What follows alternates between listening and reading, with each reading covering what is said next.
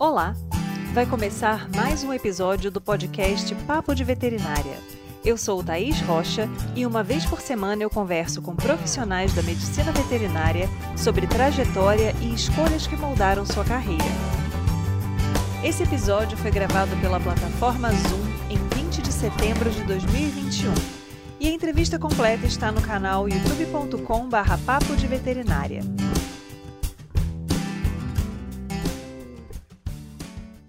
A atuação do médico veterinário na criação de búfalos, ou seja, a bubalinocultura, tem diversas facetas, e é importante conhecer as demandas específicas para que a formação ao longo da graduação e da trajetória profissional qualifiquem o médico veterinário que deseja atuar nessa área.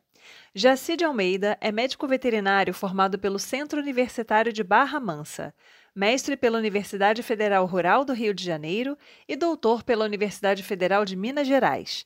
Ele atua em reprodução de animais de grande porte e também de aves e nos conta nessa entrevista quais foram as estratégias que contribuíram para a sua inserção no mercado crescente em todo o país. Jaci, eu gostaria de começar te perguntando, quando você entrou na graduação, você já tinha alguma perspectiva de uma área que você gostaria de trabalhar na veterinária ou você entrou como muitos de nós, sem ter muita ideia de para que lado você ia correr? Bom, na verdade, eu costumo até comentar isso com os meus alunos, né? Como eu entrei já com mais de 20 anos, então você já está um pouco mais maduro, você já sabe mais ou menos o que é da vida, né? Então, a gente não fica muito naquele negócio perdido, ah, ainda não sei, vai descobrir durante o curso. Então, eu já entrei sabendo que eu ia trabalhar com reprodução e voltado mais para a área de grandes animais. Mas durante aí o período de, de graduação já surgiram algumas oportunidades e como você acabou de falar aí na, na, apresentação, a gente acabou trabalhando um pouco com aves, às vezes um pouquinho com animais de companhia, mas o forte mesmo é animais de grande porte. E aí, durante a graduação, como você já tinha essa perspectiva de trabalhar com reprodução, quais foram os caminhos que você foi trilhando para poder, quando se formasse, já estar tá inserido na área? É, na verdade, eu dei até muita sorte. Né? Eu já gostava de reprodução e a região onde eu estudei, onde eu me graduei, né, 80% dos professores que trabalhavam na universidade eram professores já aposentados ou em vias de aposentar de universidades federais, e todos eles davam assistência na região. Né? Eu estou aqui na região do Vale do Paraíba, a maioria deles trabalhava com grandes animais. Então, durante a graduação, a gente fazia muito estágio, muita aula prática. Então, a gente teve, durante esse período aí, muita uh, aplicação a campo, né? Não ficou muito na teoria, como a gente tem visto na atualidade, aí nos cursos mais recentes, né? Então, isso alavancou bastante e fez com que a gente empenhasse cada vez mais dentro da profissão e dentro dessa área de reprodução também. E aí o pessoal tem muito interesse na área de bubalinocultura, né? Bubalinos ainda são é, pouco frequentes em algumas regiões do país, né? Alguns alunos têm interesse na área, mas têm dificuldade em terem contato com propriedades. E na graduação a gente também tem, às vezes, tem dificuldade em caso, né, não tem um professor que trabalhe especificamente com búfalos, até em pontuar quais são as diferenças entre búfalos e bovinos, né? A gente sabe que o búfalo não é uma vaca preta, né? É outra espécie, com outros hábitos, com outra. Né? Tem muitas diferenças importantes com relação aos bovinos. Então, esse seu trabalho com búfalos, né? Como é que você fez esse direcionamento? Você trabalha apenas é, com reprodução ou você atende outras áreas da veterinária também para essa espécie? Como é que é esse seu trabalho? É, essa colocação que você fez ela é bastante interessante porque não é só dos alunos, não. Né? Primeiramente, que como você falou aí, boa parte dos cursos às vezes não tem nenhuma disciplina de cultura e dentro da área de produção e reprodução, às vezes tem uma aula durante toda a graduação, então a informação é bem, bem restrita mesmo. Mas mesmo entre os profissionais que já estão no mercado há algum tempo, ainda surge bastante dúvida em relação à diferença entre bubalino e bovinos. Né? Apesar de serem duas espécies de ruminantes, os dois aí serem bastante parecidos em relação ao manejo como um todo, mas já começa a diferença pelo número de cromossomos. Né?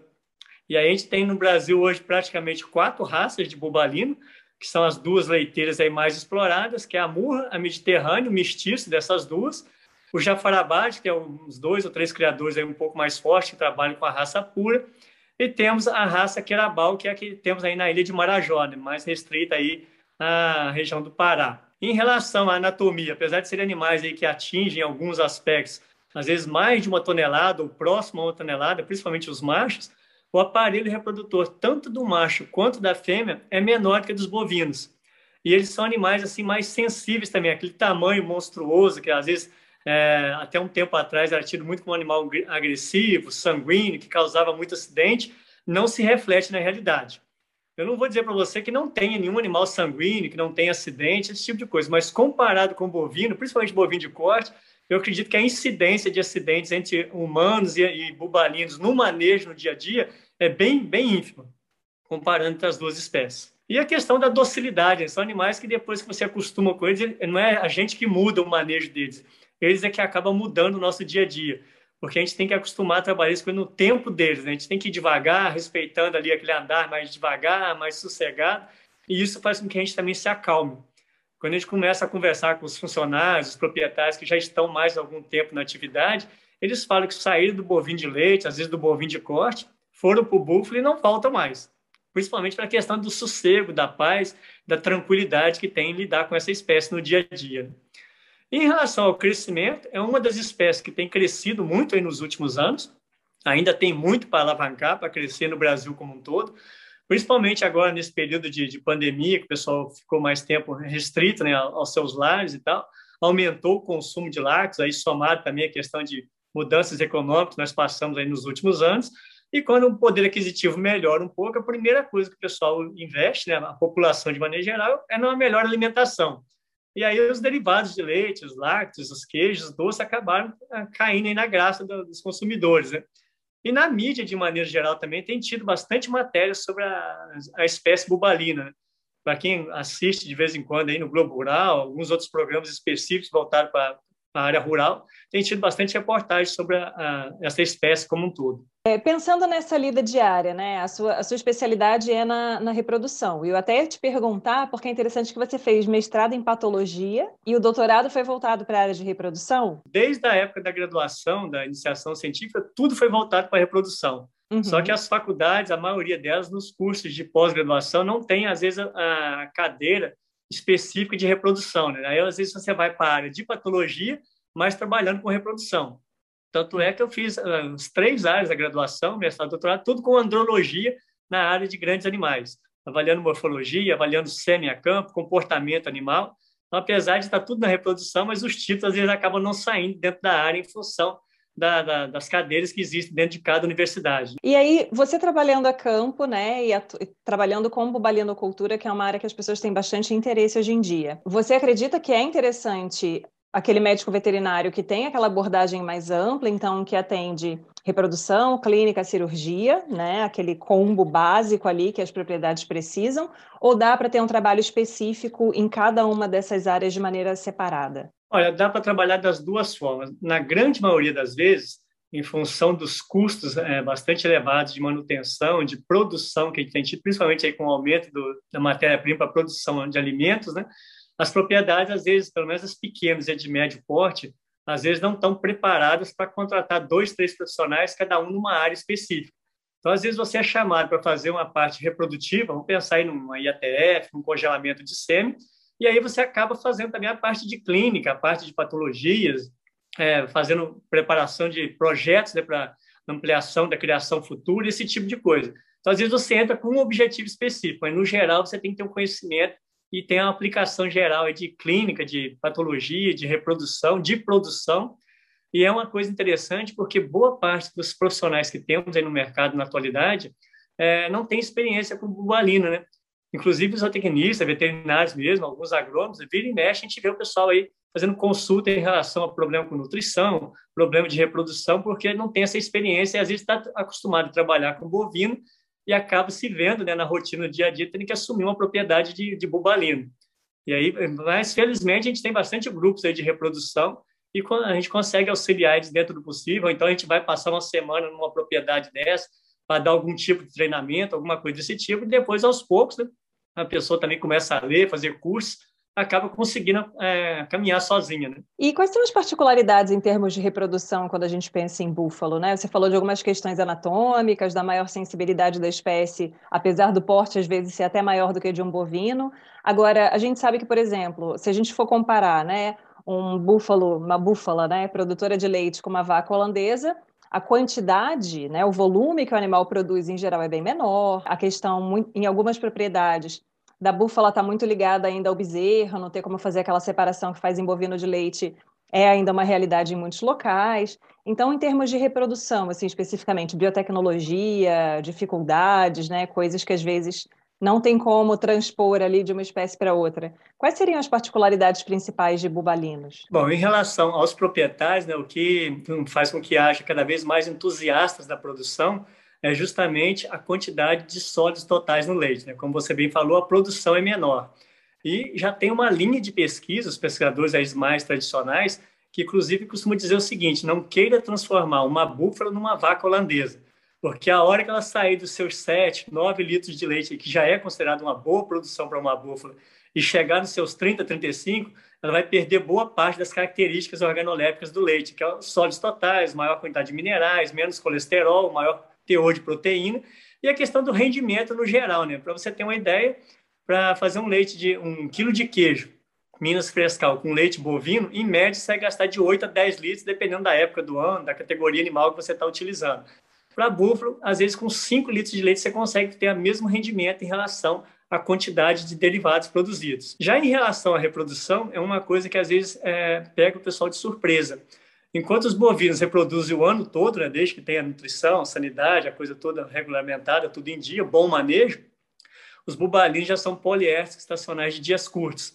Eles se reproduzem melhor numa época do ano onde as fêmeas vão estar ciclando naturalmente. Né? Então, aqui na nossa região, no Sudeste, de maneira geral, elas vão estar ciclando aí entre março a junho. Depois desse período, elas entram em anestro. E aí, a questão principal no búfalo, que já, de certa forma, já se resolveu esse problema, principalmente na fêmea, era a dificuldade de detecção de cio. E aí, com o uso desses protocolos hormonais, resolveu-se o problema da detecção de cio. No entanto, a outra questão que leva bastante é, importância e que a gente ainda não conseguiu sanar é a grande dificuldade de congelar material é, semi-bubalino. Às vezes você tem é, reprodutores com excelente ejaculado, com boa qualidade, que dá para você trabalhar com semi-fresco, resfriado tranquilamente, mas não resiste à criopreservação. E hoje no Brasil a gente tem uma demanda de sêmen muito grande em função do crescimento dessas IATFs. E aí boa parte do sêmen é importado. Por que isso? O bubalino ele é um pouco mais, é, mais tranquilo, mais sossegado, então ele demora um pouco mais para você condicionar para a coleta de sêmen. E diferente do bovino nas centrais, que depois de condicionado, de estabilizada a qualidade do ejaculado, ele continua produzindo por um bom tempo, o bubalino de um dia para o outro, sem, maior, sem uma menor explicação, às vezes está com um ejaculado muito bom, no dia seguinte está ruim, e às vezes não retorna dentro daquele período a produzir ejaculado com boa qualidade é um dos motivos das principais centrais do Brasil hoje não terem búfalo aí na, no seu catálogo de coleta, no seu dia a dia. E conversando com o gerente das centrais, eles falam o seguinte, que alguns deles já tiveram experiência de ficar, às vezes, com um reprodutor lá cinco, seis meses e não conseguir coletar uma dose de sêmen sequer. Então, a questão do condicionamento, do manejo do búfalo é um pouco mais é, específico do que do bovino, um pouco mais demorado, por assim dizer. A gente tem que ter um pouco mais de paciência com eles, né? E nos bovinos, quando a gente não está na central, nas fazendas que trabalham com congelamento de sêmen, você congela e coleta na fazenda. Então, tu consegue trabalhar tranquilamente numa fazenda. Já os bubalinos já tem uma particularidade que você não pode usar o eletroejaculador. Assim como os, os suínos, como os garanhões, eles também não resistem, eles são mais sensíveis ao choque térmico, aos estímulos elétricos. Então, já é mais uma dificuldade para você estar tá trabalhando com sêmen de, de bubalino. Mas aos poucos a gente tem conseguido aí alguns resultados. Né? Tem alguns outros colegas também trabalhando no Brasil com congelamento de sêmen, e vez e outra a gente se encontra aí nos eventos e tal, a gente começa a descobrir algumas coisas que, ah, vou aplicar isso, vou aplicar aquilo outro, e acaba melhorando o resultado. Mas geralmente com mais paciência do que com bovino, tem que ter um pouco mais de paciência. E a primeira coisa que a gente tem que falar com o proprietário é isso, que às vezes você viaja, como eu tive há um tempo atrás na Bahia, você chega lá, o pessoal acha que ah, o sêmen do búfalo é muito bom, porque está fertilizando as vacas e elas estão prenhas, principalmente na estação de monta, que é só coletar o ejaculado e ali resfriar no nitrogênio já está congelado. Né? E não é bem assim, tem uma, uma etapa bastante grande aí entre a coleta e o congelamento em si, né? um dia todo de trabalho. E às vezes no final do dia você não consegue colocar uma dose sequer no botijão. Então é um pouco constrangedor, mas depois com o tempo, com o condicionamento dos animais, com a questão nutricional em dia, a gente acaba conseguindo aí um resultado. Ainda não dá para comparar com o bovino, mas futuramente a gente vai chegar bem próximo disso. Como é que você fez, então? Você já comentou, né, que você teve essa possibilidade de, durante o curso de graduação, ter bastante contato com o pessoal de campo, né, já tendo essa vivência prática bem intensa. E aí, como é que foi para você depois se inserir no mercado enquanto autônomo? Foi difícil ou você já tinha esses contatos antes? Né? E o que, que você sugeriria para pessoas que têm essa intenção de começar um trabalho a campo e às vezes pela questão né, da bobalinocultura não estar tá tão amplamente disseminada no país, precisam mudar de região, de repente tentar ir para um local onde elas não são ainda bem conhecidas. O que você pode sugerir nesse aspecto? É, na verdade, é, isso que você falou é uma verdade. Você tem que ter bastante conhecimento em relação a onde estão os produtores, aonde que estão aí as perspectivas de crescimento da, da espécie né, dentro da atividade, principalmente bovina, da produção de leite, e começar a fazer estágio antes, aí já na metade do curso de graduação, começar a conhecer essas pessoas, porque muitas das vezes está faltando profissional de búfalo no mercado. E às vezes as pessoas também não sabem aonde estão as criações não tem esse link de contato. Né? Eu tenho conseguido algumas vezes colocar alguns estagiários numa propriedade em outra e alguns deles acabam ficando como profissional ali após a formação, porque tem essa demanda muito grande para profissional que trabalha com búfalo e do outro lado também não tem é, pessoas totalmente qualificadas para isso, né? E agora nesses dois últimos anos eu sempre falo isso para os alunos que um dos diferencial de quem está se formando, graduando agora em qualquer uma das três áreas aí da zootecnia, veterinária, agronomia, vai ser a carga horária de estágio, porque está todo mundo online, em aulas, às vezes até parte das práticas, de certa forma, também dentro do possível, sendo online, e isso não tem o mesmo know-how, o mesmo conhecimento de você estar tá no dia a dia colocando a mão e convivendo com os animais. Né? Então, isso vai fazer uma diferença grande. E procurando os proprietários, a maioria deles são solícitos. Quando a gente fala, tem um colega aqui que está estudando, está terminando e quer fazer uns dois meses de estágio, seis meses de estágio na sua fazenda, a grande maioria deles acaba recebendo, desde que agendando previamente, questão de recurso, local para ficar. Alguns, às vezes, você tem que deslocar da fazenda para a cidade, mas a maioria deles você consegue até, às vezes, ficar na casa de um funcionário, assim por diante. Então, não é tão difícil assim, não. Tem algumas pessoas, há pouco tempo eu indiquei uma que veio do Rio Grande do Norte para cá, uma outra do Espírito Santo também já teve aqui próximo a Belo Horizonte, então não é tão difícil. Mas é questão de, de realmente procurar as pessoas e conhecer. Agora, por outro lado, os proprietários também ficam um pouco receosos, porque às vezes os alunos estão mais naquela de curiosidade do que realmente se dedicar à atividade em si, né? de que seguir aquela área, por assim dizer.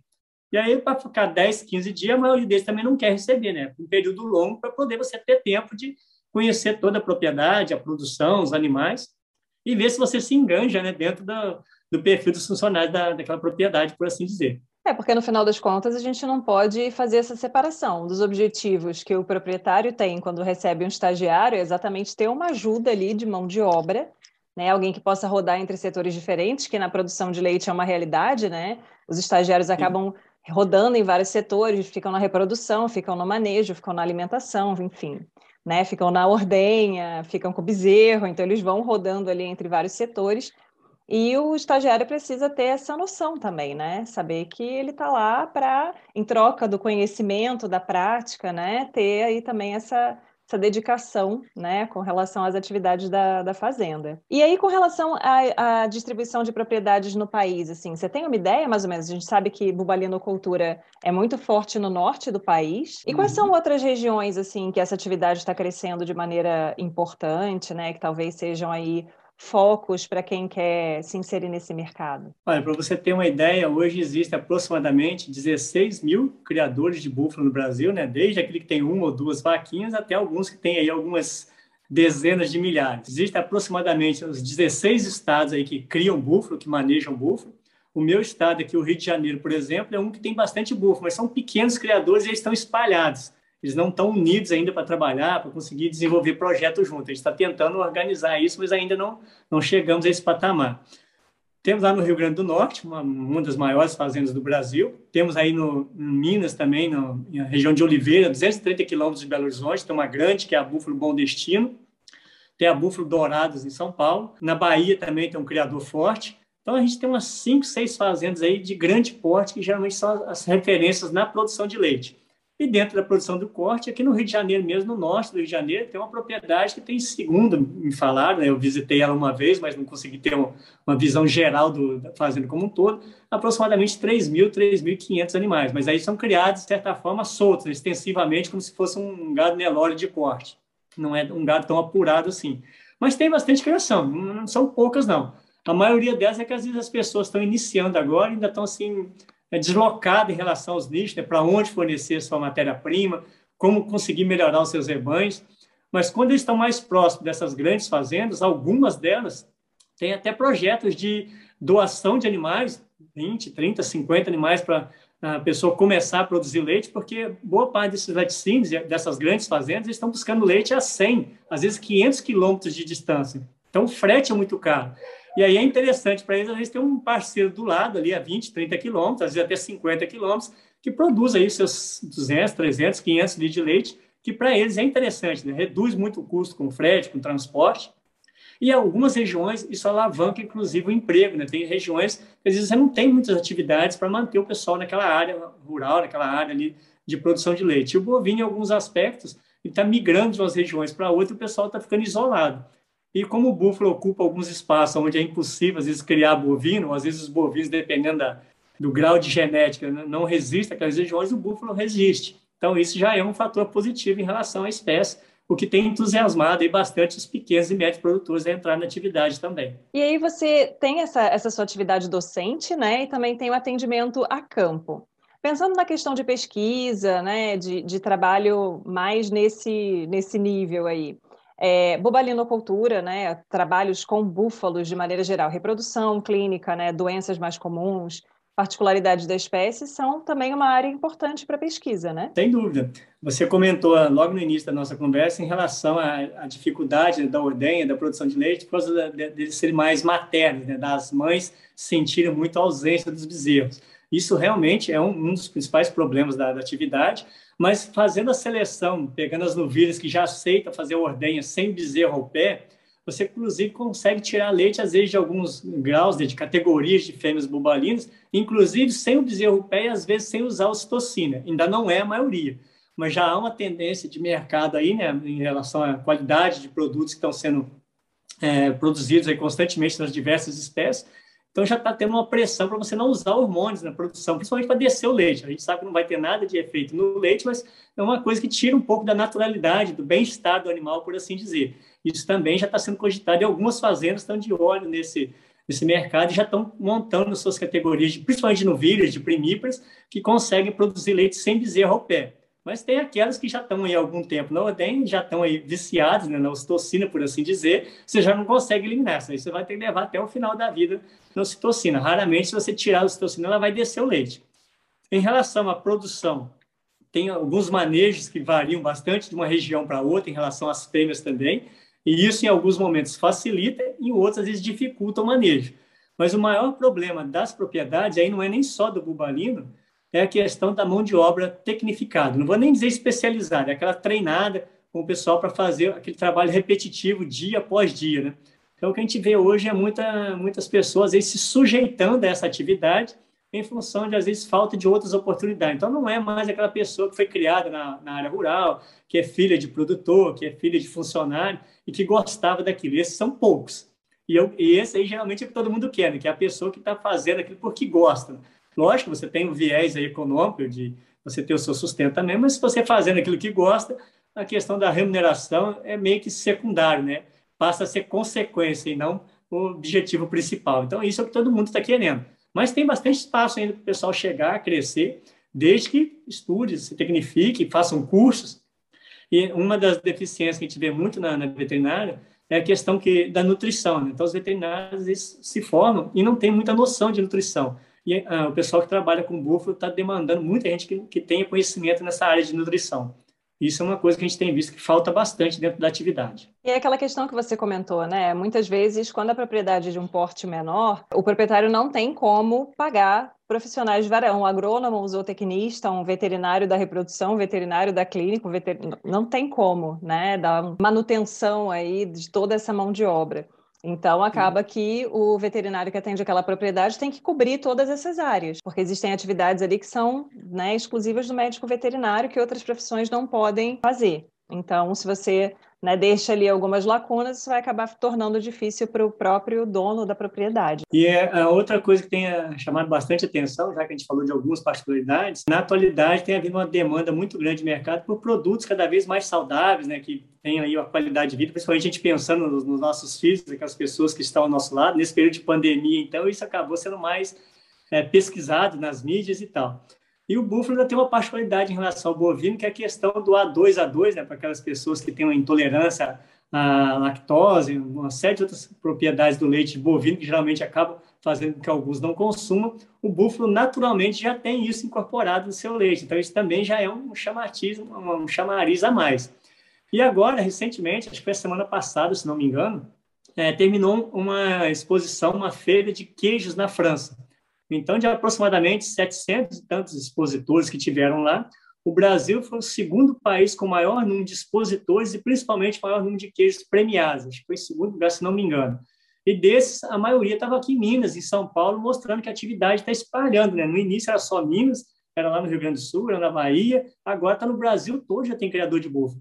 E como a produção é pequena, hum, na maioria das propriedades, mas a, o rendimento do, do sócio total do leite é grande, a questão do queijo, né, o queijo fino, queijo artesanal, ele tem uma, uma, procura muito grande. A maioria dos pequenos, às vezes, não consegue sanar a procura do dia a dia. Aqui na minha região mesmo, eu tenho um proprietário que tem acho que 20 fêmeas, ele deve tirar aí uns 80, 100 litros de leite. Toda semana ele faz os queijos, os iogurtes dele e não, não dá conta do, do pessoal que está interessado em comprar e em buscar. Então, tem uma demanda bastante grande. E no passado, o valor era um pouco mais elevado também. Então, você encontrava esses produtos nas grandes redes de supermercado. Hoje você consegue encontrar nas, nos mercadinhos, né, em algumas padarias né, das cidades aí de médio porte, então já está um, um, acesso mais facilitado também. Isso tem feito com que a espécie tenha sido mais conhecida e tem agregado cada vez mais entusiastas e mais pessoas interessadas em produzir ou trabalhar mesmo com o búfalo, por assim dizer. Né? É um mercado maravilhoso, né? Para quem gosta, para quem tem interesse, com certeza é um nicho aí importante. Em e... relação a alunos, uma coisa que a gente sempre verifica, eu sempre tento passar para os meus alunos de maneira geral, é a questão de ser proativo, de não esperar as coisas acontecerem. Né? A gente verifica que na maioria dos cursos, o pessoal dá, às vezes, importância para o estágio no final do curso, aí do sexto, sétimo período para frente. Eu falei, gente, não espera as coisas acontecerem, que às vezes você pode não ter tempo para realizar todos os seus anseios, né? Pega suas férias, vai lançar, vai fazer estágio numa coisa diferente daqui que talvez você vai ter oportunidade de ver dentro da sua área, na região onde você está, vai mexer com peixe, vai mexer com abelha, vai trabalhar com ovino, com caprino, e por que não búfalo, né? que é uma coisa que está crescendo bastante agora. E vai para passar um mês, dois meses só, vai conhecer gente diferente, vai conhecer locais diferentes, que às vezes, muitas da, das situações, você acaba se deslumbrando com um mundo que era totalmente alheio ao seu dia a dia, né? A gente às vezes acabava ficando muito fechado naquela coisa que está ao nosso redor e não enxerga o que está um pouco, alguns metros mais adiante, alguns quilômetros mais adiante. Então, isso eu sempre passo para meus alunos, e alguns deles que correram, saíram foram atrás, inclusive já estão empregados, na área em função disso. Olha, pessoal, nunca imaginei que eu fosse trabalhar com búfalo e hoje estou satisfeito, estou crescendo aqui dentro da fazenda, junto com o proprietário, com a estrutura da fazenda. Isso é bastante positivo para a gente também. Né? E aí você falou da questão da pesquisa, diferente do bovino, a gente não tem tanta área de pesquisa assim. Então, é, demanda muito recurso, muita atividade, e como você mesmo disse ali, às vezes você tem que se afastar muito da sua região, da sua universidade, do seu campus, para poder conseguir trabalhar. E nas poucas vezes que a gente tem essas oportunidades, a gente vai para passar 15 dias, um mês, e aí é onde a gente acaba gerando material para essas pesquisas também. E sempre que possível, a gente acaba levando alguns alunos junto para não só entusiasmar eles a, ir para a atividade, como também para tentar mostrar um pouco daquilo que, às vezes, no dia a dia da aula, da correria, você não consegue transpor isso tudo em duas, três horas de aula. Né? Sim, acho que é muito importante isso que você falou, né? A gente precisa cada vez mais a pessoa que é proativa ela se destaca, né? Ela tem um diferencial importante que é aquela coisa de estar sempre à frente, né? Ela adianta ali, você não, você não precisa demandar, a pessoa está lá, se apresenta e já já tenta ajudar antes mesmo de você dizer que tem um problema, que tem uma questão ali. E essas pessoas conseguem também se desenvolver mais, ter mais oportunidades, né? Então é uma questão que eu também converso bastante com os alunos, assim, tem que tomar muito cuidado com algumas características que às vezes são pessoais, às vezes a pessoa é mais envergonhada e a, a vergonha não passar por desinteresse. Porque tem tanta gente chegando no mercado, né? Tem tanto curso de veterinária, tem tanto aluno, tanta gente se formando, que não tem condições de você pegar a pessoa pela mão e falar: meu amor, vem aqui que eu vou te dar uma oportunidade. Né? Quem for adiante, né, quem for mais proativo, acaba conseguindo um destaque maior, não tem muito como. Não, e isso que você falou é uma verdade muito grande. Eu, eu acabo usando com os meus alunos, no primeiro dia de aula, o meu exemplo. Eu, quando eu estava no segundo grau, entrando na graduação, eu só abria a boca durante a aula para falar duas coisas presente e perguntar se podia ir no banheiro, né? E hoje em dia você dá aula, você é comunicativo, você participa de vários eventos, tá? Falei, gente, a gente acaba mudando e perdendo essa inibição, como você falou, em alguns momentos às vezes vergonha e tal. E uma outra coisa que eu procuro sempre dizer é que o mundo hoje, diferente da época que eu me graduei, ele está muito mais competitivo. Para você ter uma ideia, em 1980 a gente tinha 32 cursos de veterinário. Hoje, em 2021, nós temos 493. Nós formamos aí 12.300 veterinários por ano. Então, tá uma competição totalmente desleal, né? muito mais do que em outras profissões e outras áreas. E você tem que ser um diferencial. Você tem que saber algo mais, você tem que estar alguns passos à frente. E aí é aquela questão de ser proativo, de estar sempre procurando informação, de estar é, disponível né, quando as coisas aparecem, isso aí também abre oportunidade. Eu sempre falo para a gente, quem não é visto não é lembrado. E aqueles que estão sempre presentes, toda hora que surge uma oportunidade, você lembra dessas pessoas, né? Ah, aquela pessoa está me acompanhando, foi ali, foi aqui, esteve lá. Os próprios criadores acabam, às vezes, solicitando, olha, aquele aluno veio fazer estágio aqui, você tem contato dele, ele ainda está na área, tem interesse.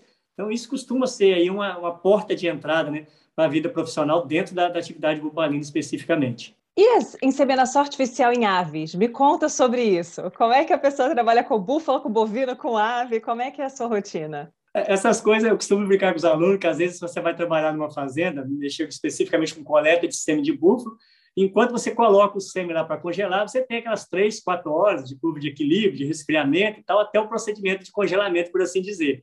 E nessas três, quatro horas, você vai conhecer a fazenda, vai ver o que, que eles fazem, o que, que é o, que mais que tem ali além dos búfalos, né? E isso acabou acontecendo comigo. É, durante a graduação ainda, ainda não tinha tanto contato assim com búfalo, mas comecei em algumas propriedades, eles tinham muitas aves silvestres. E aí eu via fazão, via pavão, via peru, aquela coisa tudo, falei, como é que é a reprodução dessas aves? É só o macho com a fêmea? E aí, por incrível que pareça, é outra área que você vê pouco veterinário trabalhando. A maioria dos criadores particulares que trabalham com aves silvestres, essas aves aí de é, menos criadas por, pela maioria das propriedades, das granjas, dos sítios, são os próprios é, donos ou proprietários que fazem inseminação artificial. É, geralmente, durante a graduação, a gente vê, às vezes, uma aula falando sobre inseminação em água, assim mesmo é muito corriqueira, muito rápida, não dá tempo de você se deslumbrar com aquilo. Né? E é um mundo que tem aí pela frente. É, eu costumo levar os alunos em uma propriedade aqui próximo, você chega lá, só a raça de fazão tem 15 raças de fazão tem cinco de, de, pavão, tem não sei quantos de peru, tem não sei quantos de galinha caipira, galinha doméstica. Então, é um mundo que a gente tem aí, e como você falou, a gente já está acostumado com o bovino, com o búfalo, que já são duas espécies diferentes, apesar de serem tratadas, às vezes, em algumas condições como iguais. E nas aves, a gente tem umas, muitas espécies que a gente trata elas como se fosse a mesma, a mesma mesmo animal, e tem essas peculiaridades também que fazem uma diferença muito grande. Tem aquelas aves que só reproduzem uma época do ano, tem aquelas que são monogâmicas, formam um par para a vida toda, tem aquela que o macho sofre para conquistar a fêmea, às vezes tem que dançar um dia inteiro, construir, construir uma cidade para poder ganhar o gosto da fêmea, conseguir ter a condição de acasalar com ela. Eu costumo brincar com, com os alunos, falei, no caso das aves, geralmente aqueles mais coloridos, mais flandulosos, que tem o canto mais bonito é o macho, mas é a fêmea que escolhe com quem ela quer acasalar, né? E muitas das vezes o macho sofre aí para caramba e não consegue arrumar uma parceira para acasalar. Então são coisas aí bem, bem interessantes também de a gente estar tá trabalhando no dia a dia. E como é que é uma rotina assim de, de um período de trabalho seu? Você falou que, por exemplo, reprodução de bubalino, né, desconsiderando a inseminação artificial, né, as biotecnologias da reprodução, se fosse uma condição natural, é uma questão mais sazonal. Como é que você organiza a sua rotina? Com aula, com atendimento a campo? Como é que é um. Escolhe um período aí animado para o pessoal ficar assim, né? Falar, nossa, que bacana, quero uma rotina assim para mim. Conta para gente. Não, como nesses é é. dois, dois últimos três anos, eu tenho atrelado os meus horários aí de consulta, né? Aqui próximo da, da faculdade onde eu trabalho, eu geralmente atendo final de semana, feriado, às vezes entre uma aula e outra, acaba fazendo um atendimento ou outro mas mais voltado assim para biotecnologia mesmo, tanto em búfalo quanto em aves, eu tenho pegado período de férias. Porque aí você já não tem aquela, aqueles compromissos da, da instituição como um todo, você pode ir e ficar lá 15 dias, um mês, preocupado só com aquela espécie, com aquilo que você está fazendo. E aí a gente geralmente chama dois, três alunos, às vezes outro colega veterinário, e acampamos numa fazenda dessa, ficamos lá 15 dias, um mês, às vezes já chegamos a ficar dois meses e meio. E aí, quando você volta de lá, você vê que a coisa lá dentro parece que nesses dois meses o tempo parou, né? Não anda tão rápido quando você aqui no dia a dia dando aula, interagindo com os alunos, assim, parece que você fica mais parado no tempo. E é uma das maneiras também de você conhecer um pouco os alunos, um pouco mais, é, sem sair aquela coisa de professor e aluno, né? Quebra um pouco essa barreira, e também dá a oportunidade para esses alunos é, galgarem espaço no mercado de trabalho. Que é o momento que ele está ali conhecendo o proprietário. às vezes, no primeiro dia, eu converso com eles e tal. Do segundo dia para mim, falo, daqui para frente é por sua conta. Você que vai conversar com o proprietário, você que vai dizer para ele como fazer isso, como fazer aquilo. A gente sempre do lado, orientando, dando uma olhada e tal. Mas já deixa ele começar a mostrar serviço para ele ganhando esse feeling né, de conseguir conversar com o proprietário e mostrar também que ele tem conhecimento para isso, né? Só não tem a experiência, mas o conhecimento está ali disponível, então, aos poucos, ele também vai ganhando essa experiência. Eu acho que isso é importante, que falta, às vezes, um pouco durante a graduação, né? As pessoas darem aquela primeira oportunidade para você dar os primeiros passos. Depois você é capaz de ir sozinho, mas no primeiro passo, geralmente, você tem que ter alguém ali que te mostra, olha, vai aqui nessa direção, que as coisas geralmente acontecem de um, pouco mais fácil, né? E isso geralmente é importante para alguns. E aí, Jessi, se você soubesse lá quando você entrou na sua graduação, do que você sabe hoje, o que, que você teria feito diferente? Talvez eu teria aproveitado um pouco mais aqueles tempos de, de saída para para ir beber, para ir a festas, não que não seja importante, isso é importante, mas talvez eu tivesse aproveitado um pouquinho mais. No meu caso, a perda não foi muito grande, porque eu já era um pouco mais maduro em relação aos outros colegas, né? Eu terminei, a, terminei o ensino médio, fiz técnico agropecuária, fui trabalhar seis anos, Aí vim, fiz a graduação, fui trabalhar mais dois anos como autônomo, depois mais dois anos como professor, parei, fui fazer o mestrado, voltei mais dois, três anos dando aula como professor do mestrado, depois parei para fazer o doutorado. Então, não emendei tudo na sequência. Né? Hoje a gente vê aluno aí com 22, 23 anos, já tem doutorado, já tem às vezes até pós-doutorado. Então, tem muita bagagem teórica, mas não tem vivência prática, às vezes não sabe ainda o que é da vida, né? Está naquela coisa, ah, não sei com o que eu vou mexer ainda. Claro que as condições de cada um, às vezes, acabam levando as pessoas para esse caminho. Mas eu sempre costumo dizer para ele, pessoal, não tenta não fazer tudo de uma vez só, não. Dá um tempo.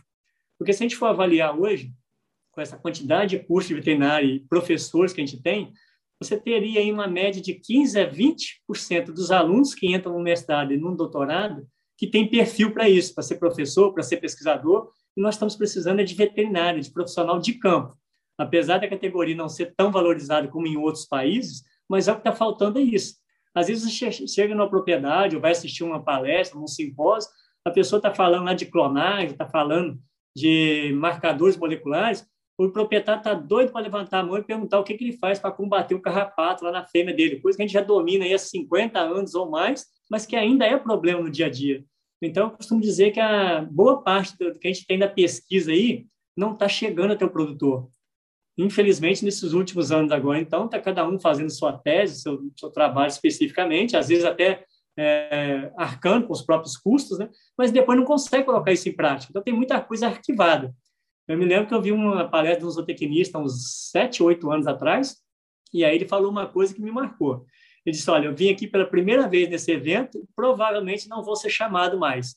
Aí todo mundo ficou curioso, por quê? Ele falou, vai xingar os veterinários, já que ele era zootecnista, mas não ele disse o seguinte: ó, se o Brasil hoje parar todas as pesquisas e colocar em prática o que ele fez nos últimos 30 anos, nós já vamos alavancar umas duas décadas de conhecimento e de produção.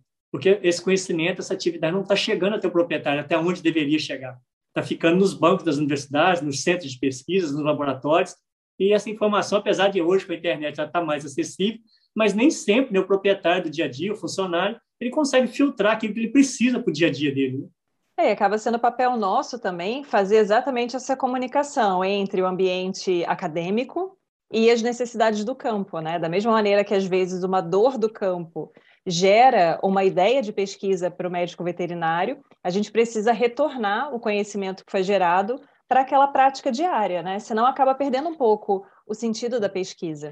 Em muitas situações a gente tem aquelas pesquisas que vão demorar bastante tempo para conseguirem trazer um resultado prático, né? Às vezes você vai estudando técnicas, esse jeito não deu certo, tenta outro, e assim vão pós-graduandos e pós-graduandos, gerações depois de gerações ali, é, correndo atrás daquele conhecimento, mas no momento em que essa informação né, é gerada, ela precisa realmente sair daquela revista né, e passar ali para a prática diária do campo. Então, acho que realmente é, é importante essa observação. Né? E essa coisa que você falou, acho que já surtiu um pequeno efeito. Né? A gente espera que ele aumente e tal, mas nos dois últimos anos, uma coisa que eu observei bastante, conversando com outros colegas também, é que teve um período aí que a gente não tinha sucessão, né? As pessoas das fazendas, das propriedades, os filhos estavam indo para a cidade para fazer os seus cursos, as suas pós-graduação e não estavam retornando. E agora, depois dessa pandemia, desse período todo, a gente repensou muita coisa né, nas várias esferas aí da social, econômica, política, outras coisas mais. E o pessoal está voltando um pouco mais, né? principalmente os filhos desses proprietários, desses fazendeiros, desses zootecnistas, veterinários, agrônomos, estão voltando um pouquinho mais para botar o pé no chão, voltando para o sítio, para a fazenda. Não vou dizer que vai morar lá, porque aí também seria um salto, às vezes, muito grande, mas já está é, estreitando esse vínculo, né? esse, esse caminho novamente. E isso, com certeza, tem agregado muito nas diversas áreas aí dentro da, da produção animal. Com certeza que isso tem melhorado bastante. E tem aproximado as famílias também, né? O pessoal se sentia muito isolado, né? Ficava, às vezes, os velhos lá na propriedade, no campo, os filhos iam embora e só voltava ali a passeio, numa festa, alguma coisa do tipo.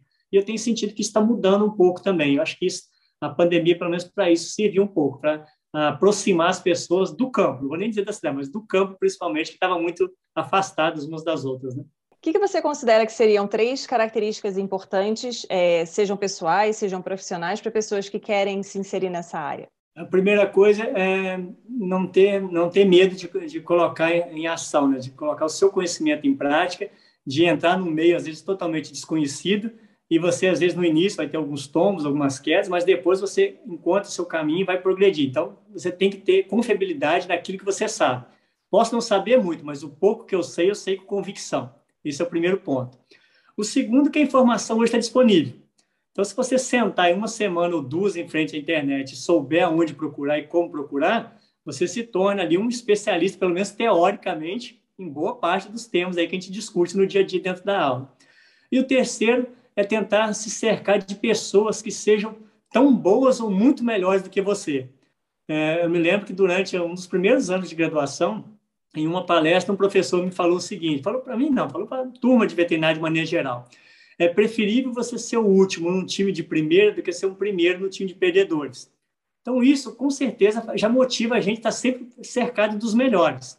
E se alguém conseguiu, você também é capaz. O que vai fazer a diferença é o tempo para você chegar até onde ele chegou, né? Que uns têm mais facilidade, outros têm mais habilidade, mas se alguém conseguiu, você é também capaz. Acho que com esse tipo de pensamento, não tem nada que te impeça de fazer nada que você queira fazer na vida, seja profissionalmente, seja dentro da área que você se lançou a, a procurar essas informações, a se especializar, e você com certeza vai galgar o seu mercado de trabalho.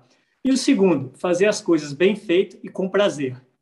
Se você fizer bem feito e com prazer, você vai ser recompensado inicialmente é, pelo lado econômico, né, com o seu salário, com o que vale aquilo que você está fazendo, aquele tipo de serviço, e segundo, você vai ser recomendado pelas pessoas. Porque quando você faz uma coisa bem feita, o seu trabalho tem valor. E às vezes a gente fica um pouco chateado, eu sempre falo isso com os alunos, o pessoal que está formando agora, não só se formando, mas principalmente os que estão se formando. Às vezes, para galgar um espaço no mercado de trabalho, acaba cobrando um preço muito abaixo daquilo que geralmente é o tabelado médio para um determinado procedimento, seja uma cirurgia, seja um, um protocolo reprodutivo, alguma coisa do tipo. Eu costumo dizer, depois que você faz isso uma ou duas vezes, você às vezes não consegue mais voltar para aquele valor real do seu trabalho, do seu serviço. Então, você tem que saber se o seu trabalho, se o seu trabalho é bom, se ele é bem feito e quanto que ele vale. Lógico que dentro daquela média que é praticada na região, no país como um todo. E você fazendo isso, com certeza que você tem espaço no mercado. Eu, tô com, eu tenho um tio que é veterinário, ele está para comemorar o ano que vem 60 anos de formado. E aí, eu sempre, quando eu vou no encontro de turma dele, com os amigos dele, eu sempre faço a mesma pergunta.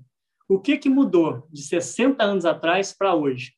Ele falou duas coisas principais.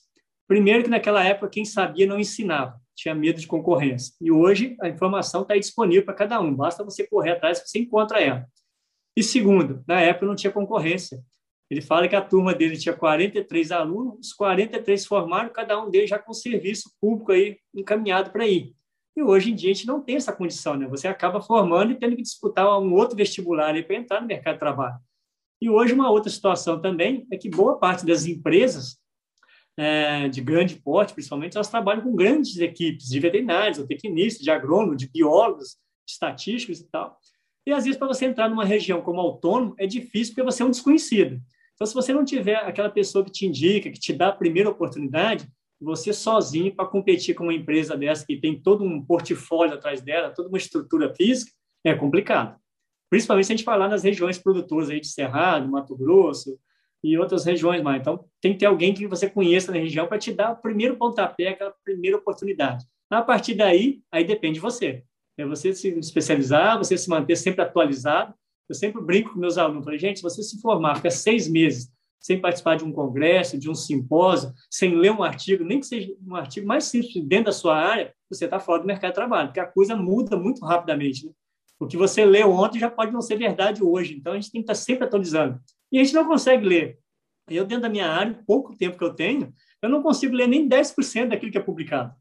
Então, a gente não consegue filtrar tudo isso. E esses congressos, eventos, além da socialização, de conhecer pessoas diferentes, saber quem é quem, aonde está atuando e aonde estão as oportunidades, é você também mostrar quem é você no dia a dia, né? o que, que você faz, o que, que você pode agregar para os outros colegas. Acho que isso é muito importante. É, a construção dessa rede de contatos é uma das características essenciais do, do médico veterinário que consegue às vezes atuar além né, da, sua, da sua região ali, da sua especialidade. Então, eu sempre brincava com uma amiga minha na graduação, né? Que é mais importante do que saber é ter o telefone de quem sabe.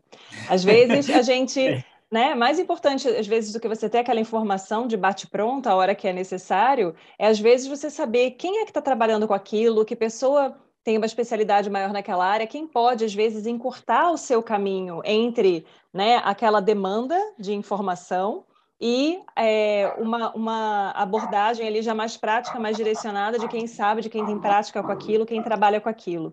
Então, essa, essa construção de uma rede de relacionamentos, ela realmente é muito importante, né?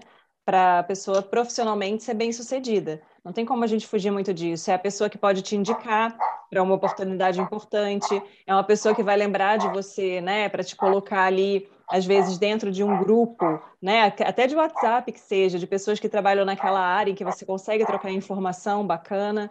Então, essa questão do relacionamento interpessoal é extremamente importante. E é o que você comentou, né? A gente não termina a graduação sabendo tudo o que há para saber.